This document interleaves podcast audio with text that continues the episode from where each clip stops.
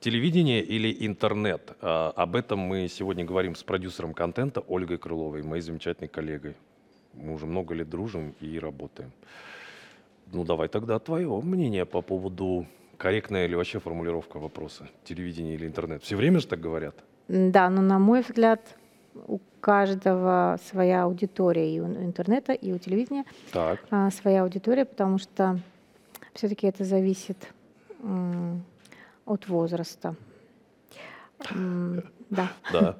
Потому что, несмотря на то, что даже наши бабушки уже умеют пользоваться интернетом, но тем не менее а, есть такие устоявшиеся шаблоны для старшего поколения, что телевизор — это телевизор. Они привыкли смотреть а, программы там и привыкли в определенное время.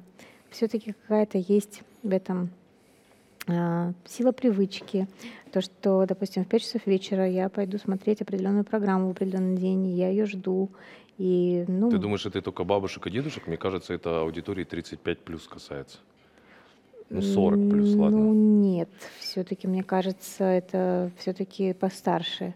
Тогда люди. интересная штука про то, что я, честно признаться, в этом конфликта термине вообще не вижу, хотя в общественном сознании он все время как бы присутствует. Типа я не смотрю телек, смотрю интернет. На самом деле вы смотрите телевизор просто в интернете. Да, это не конфликт, это просто способ получать информацию, потому что, в принципе, насколько я знаю, практически все каналы, весь свой контент выкладывают на свой YouTube-канал. Ну, как минимум, да. Ну. А некоторые прям являются э, креаторами контента, который выходит в диджитале. Может быть, там не висит плашка телеканала, но реально это контент, созданный э, телевизионными командами. Да.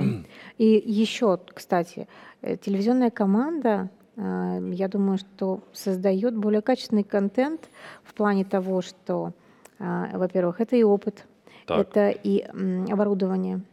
Потому что, конечно, любой может снять какой-то контент на телефон, но все-таки есть такие нюансы, как звук, свет, которые тоже дают Креатив. отличие. Креатив, да. Честно признаться, я вижу тренд, который, э, ну, если говорить, там, например, о контенте на русском языке, ну, не только, на английском, на испанском, на любом другом, значит, э, по сути, в интернете, в диджитале ты в итоге видишь классический контент телевизионный. Ну, я не знаю, там какие-то интересные проекты, вроде как юмористические они, да, и они делаются исключительно, например, под YouTube, но они уже сняты три камеры как минимум, свет, нормальный, э, значит, озвучание, да, и, да и вообще визуально это чистый телевизионный контент. То есть как будто бы они такую сделали петлю сейчас от грязной такой картинки и возвращаются к тому, что мы уже давно умеем делать. Не было такого ощущения? Ну, на самом деле, это просто эволюция, мне кажется, а, контента для интернета. Потому что люди, которые начинали, мне кажется, делать контент для а, интернета, а, они в большинстве своем а, не профессионалы. Это вырисовывалась вот новая такая профессия. А, Вот эти вот э, Контент-мейкеры, да. блогеры, ютуберы, А, мобилографы и так В далее. любом случае, это люди редко имеющие отношение к телевидению и работавшие когда-либо на телевидении. Но в основном итоге самоучки. происходит та самая эволюция, что когда у них появляется больше просмотров, больше подписчиков и, соответственно, больше денег, они понимают, что им нужно делать более качественный шаг вперед, а вот, собственно, уже все нами придумано, реализовано. Да. И я думаю, что и они приглашают специалистов в телевидении. Я это видел, допустим, самые качественные э, стримы, ну там, если говорить о корпоративных стримах, там для YouTube или для других платформ, ты участвовала в таких проектах тоже. Там, ну, собственно, 99% команды это те, кто делают прямые эфиры на ТВ. Да, конечно. Ну, потому что этот процесс-то непростой. Очень сложный. Чтобы получить высокое качество, нужно, во-первых, опыт, во-вторых, оборудование. Без этих двух составляющих, по-моему, хорошего качества не приобрести. Но при этом, знаешь, мы с тобой, как люди, которые сейчас находятся на стыке, на миксе классических и новых медиа, думаем ли мы о интернет-контенте, когда делаем телевизионный для телека? Было уже такое? То есть она этом, так сказать, ловила или, точнее, неправильно о нем не думать? Ну, на самом деле, у меня первая мысль э, только такая, что это очень удобно, делая контент телевизионный, размещать его в интернете для того, чтобы зритель в любое удобное время мог его посмотреть, пересмотреть, сохранить у себя, посмотреть э, э, дома, посмотреть в дороге в телефоне. Я рассматриваю, по крайней мере, в первую очередь, это только как удобство для просмотра. Знаешь, единственное, чего э, я, я вижу успехи там, это во многих странах происходит, э, успехи YouTube-каналов э, больших медиакомпаний. Неважно, американских, казахстанских, любых.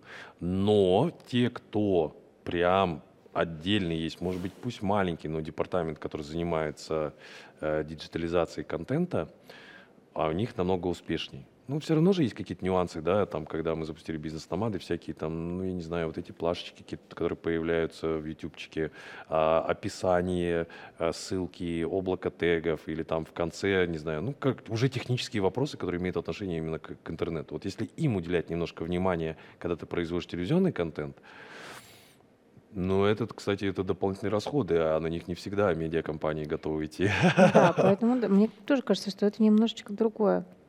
А, это формат, а, они же не идентичны, формат телевизионного, а, телевизионного проекта и формат, который выходит э, в на, сеть. Да, в сеть. Не идентичны однозначно. Ну, иногда, собственно, вот пилим контент для телевизора, и тут же этот же контент, никак не переформатируя, многие медиакомпании выдают в сеть. Чуть-чуть надо немножечко. Ну вот, мне кажется, что именно когда они выдают то же самое, то это просто удобство для просмотра. А для того, чтобы заточить под сеть, это нужно подписывайся, ставь лайк. Ну, как минимум. Такое. Вот, да. То есть такая коммуникация, да? Ну да, это формат немного другой. И еще очень важный, кстати, момент, сейчас ты меня натолкнул на классную мысль. А, что мы видим в а, ты как человек, который и с журналистской точки зрения, и я восхищаюсь тем, что ты еще и умеешь работать в монтажных программах, ну, если надо, сама. Я так и не смог это осилить, для меня это совсем оказалось сложно. Но принципы понимаю. А горизонтальная и вертикальная картинка, что ты об этом скажешь? Это прям же такой вопрос. Это, это очень важный вопрос, потому что это, это вообще формат э, картинки, это очень большое значение имеет, потому что под вертикальный формат нужно делать специальную съемку. Формат, который отснят на стандартный 16 э, к 9 формат э, горизонтальный, его очень неудобно размещать в вертикаль. Он выглядит потом, да. Да, потом, приходится двигать картинку, потому что все время выпадает э, ча- информационная часть, да, да, которая в данный момент нужна. И, ну, это достаточно сложно. Не сложно, это достаточно э, трудоемко переформатировать горизонтальное видео в вертикальный формат.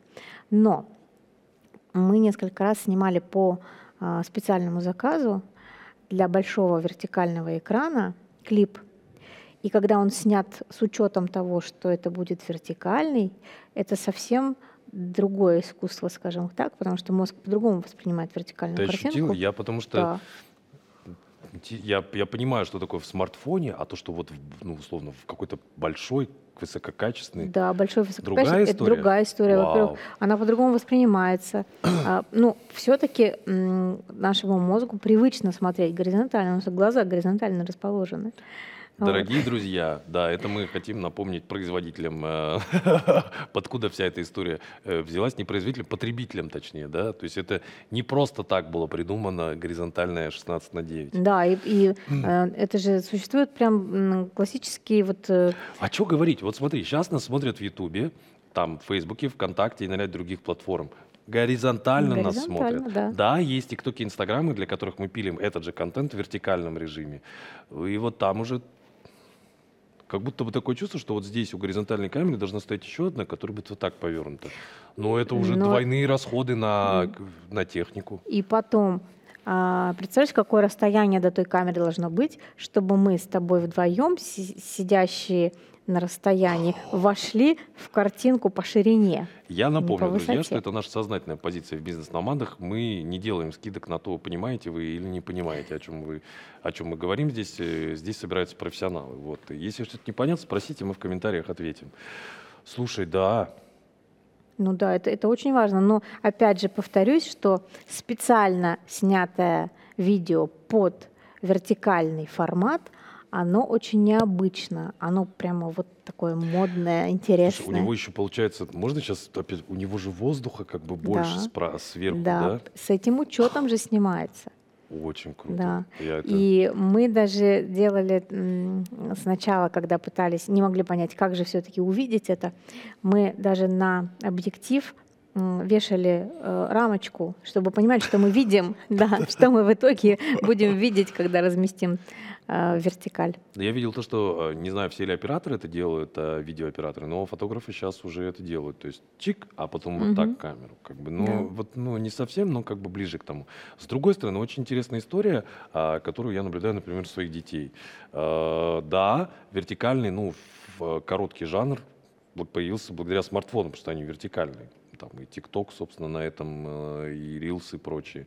Но дети, например, часто они вот так потом в итоге ставят смартфон на поп-сокет какой-нибудь, вот так раз.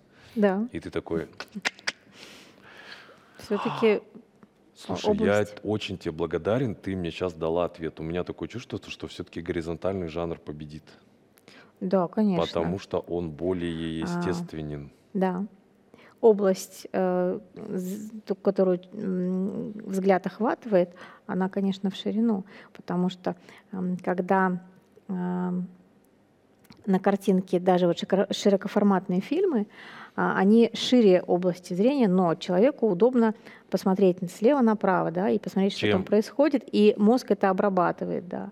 А в картинке, которая вертикальная, она не, информ... не, не информативная. Дорогие друзья, можно я скажу важную ремарку, почему Ольга Владимировна так э, спокойно, уверенно об этом говорит? Ну, я не знал, говорить об этом или нет. А достаточно давно приняла решение всерьез изучать э, психологию, уже очень серьезные достижения есть, и в том числе они касаются вопросов, вас без вариантов.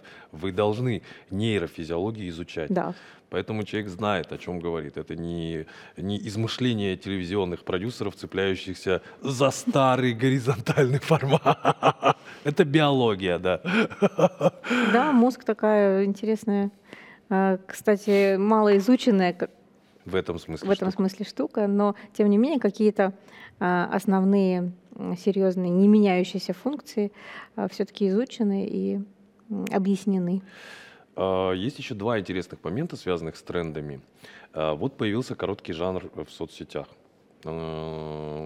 вплоть до того, что там тоже все циклами происходит. Появилась, э, напомню, дорогие друзья, соцсеть Vine, которая э, строилась на видео одной секунды. Ну, типа ты там, не знаю, хотя бы там что-то, то-то, то, но в итоге каждый кадр одна секунда. Например, там, сними неделю и 7 секунд. Потом из этого появились вайны как юмор, потом и вот это все как бы история завертелась. А, а сейчас все популярные платформы в итоге понимают, 15 секунд мало, 40 секунд мало, 60 секунд мало, 3 минуты уже даже есть, и то иногда мало, потому что человек все-таки порой устает от этого свайпания, ему хочется, ну не знаю, поподробней. И вот в этом смысле я думаю, что, возможно, совсем короткий жанр переоценен. Как ты считаешь? Вот не только как продюсер, но и как mm. психолог. Ну, во-первых, я из классического курса журналистики могу сказать, что существует порог внимания.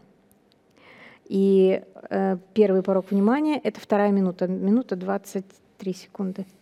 Так. А, это когда человеку, если происходит что-то одно, не меняется ни тема, ни кадр, и не происходит что-то э, более интересного, то все, э, внимание человека начинает затухать к этому моменту. И нужно на минуту 23 секунды менять либо план, либо переносить разговор на какую-то другую тему, либо переходить на другую рубрику.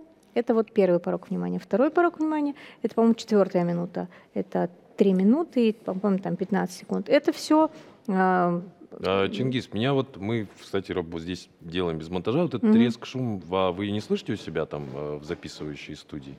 Потому что мы его здесь слышим в колонке и Да. не можем понять, что с этим делать. колонка шуршит. А беседу хочется продолжать. Э, Вот. Да, ну все, главное, что у них нету, а у нас хорошо. здесь все-таки, Мгм. да, профессиональная деформация. Не можем просто так Да. разговаривать, когда что-то шумит на фоне.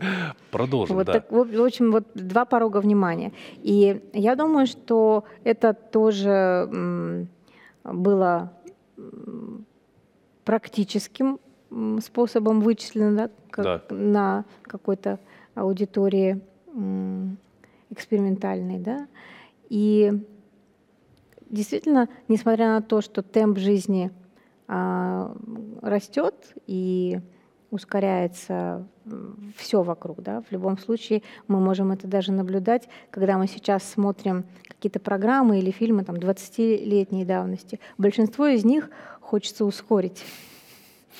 Да, поэтому функции в YouTube и в ряде других платформ полторы-две ускорения, да? Да, но, видимо, скорее всего, несмотря на все ускорения, все равно есть предел.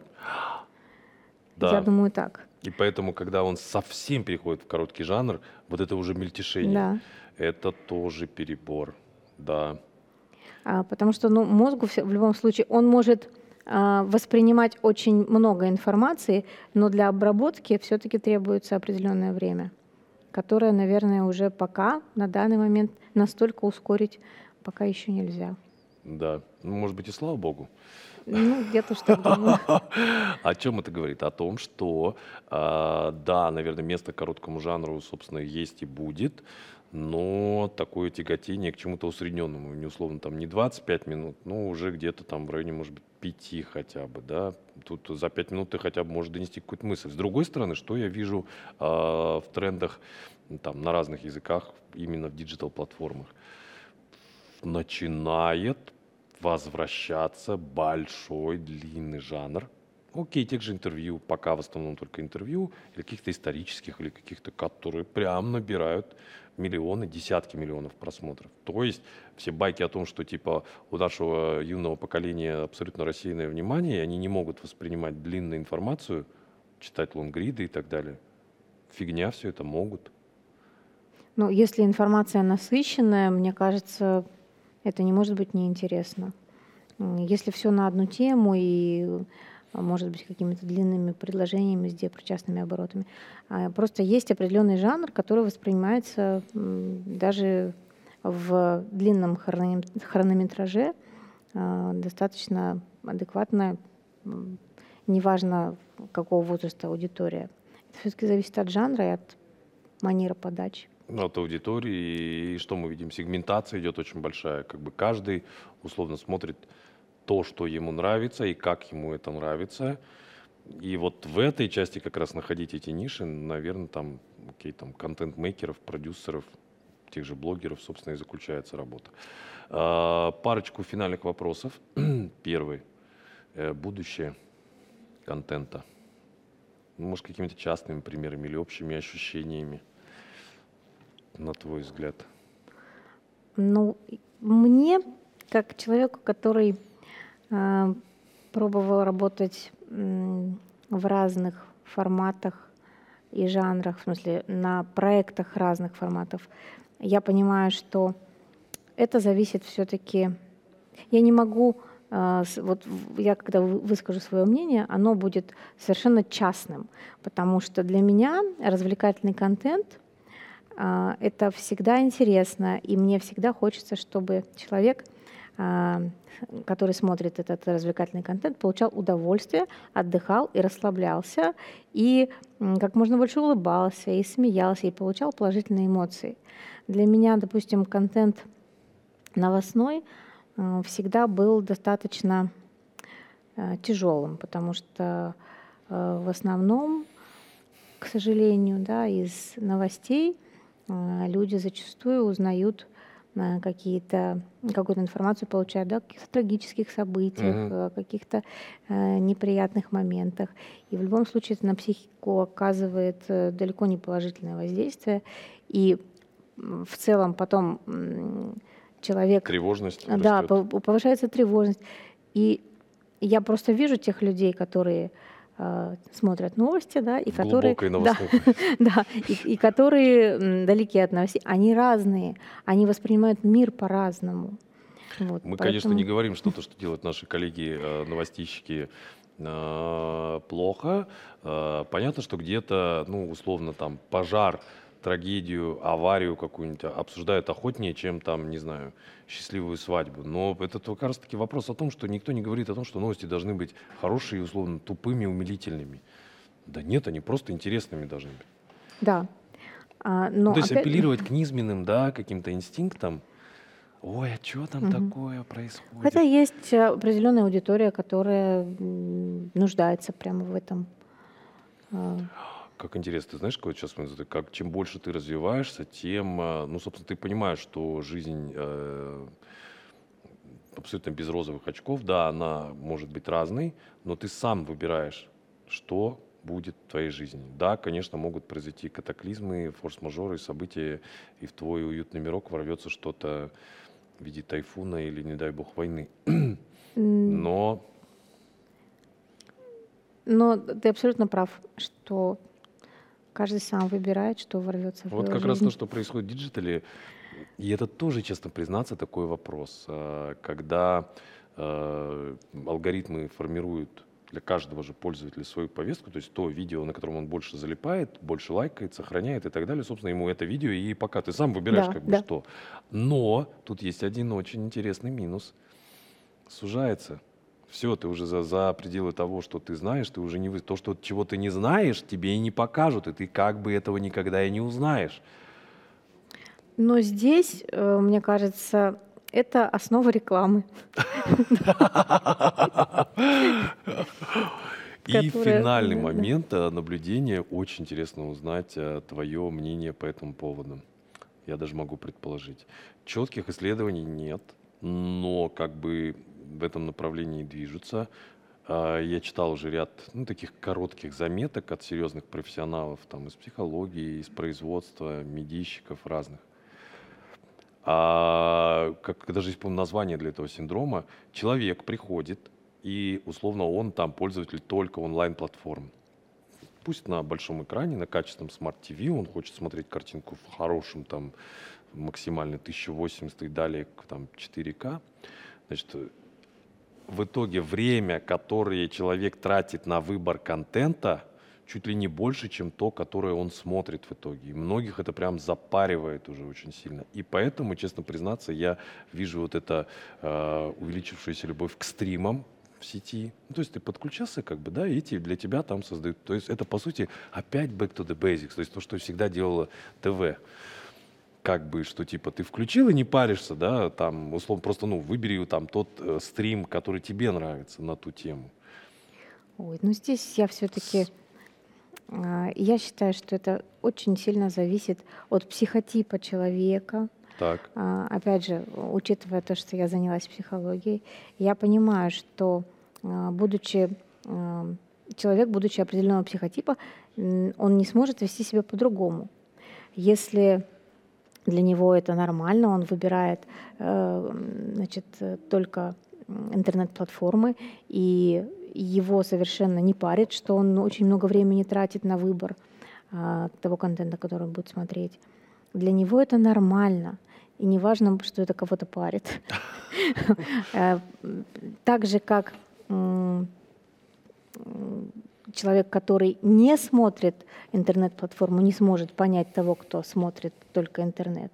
Они не могут друг друга понять, опять же, основываясь на том, что у них разные психотипы, разные привычки, разный характер. И вообще у всех жизнь совершенно разная. Каждый приходит к точке, вот мы с тобой сейчас Да. пришли в эту точку, совершенно по разным дорогам, и у каждого из нас совершенно была, э, свой путь был, который привел нас сегодня с тобой сюда, в эту точку. Вот. И, а, как ни странно, я сейчас понимаю, что а, в любом случае у каждого свой опыт, и пользоваться э, опытом другого человека можно, но это не всегда, нет, даже не... А, не- вот это желание раски- разложить по полочкам, по коробкам, оно вообще... Да. А, У каждого свой опыт, и каждый применяет э, свой опыт для себя. Поэтому, ну, я склонна к тому, что вот кому как нравится, тут пусть так и делает. Слушай, если я сейчас задам следующий вопрос, то наш сегодняшний выпуск не прекратится. Я хотел сказать о том, что а мы-то так-то социальные животные. Это уже отдельная тема Да, для это беседы. отдельно.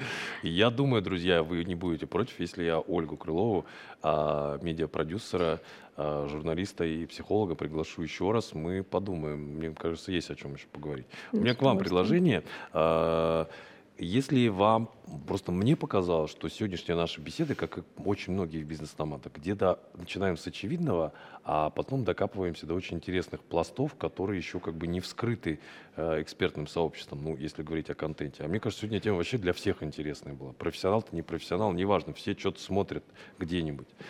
А, вот ваше мнение по поводу ну, каких-то условно спорных моментов, там вертикалка, горизонталка, короткие, длинные, там, не знаю, стрим, не стрим и так далее. Вот прям напишите в комментариях, это будет здорово. А если будут интересные комментарии, мы с Ольгой придумаем какой-нибудь классный подарок, Да, с удовольствием. вот, и, и обязательно автору вручим. Ольга, большое спасибо, успехов. Тебе спасибо.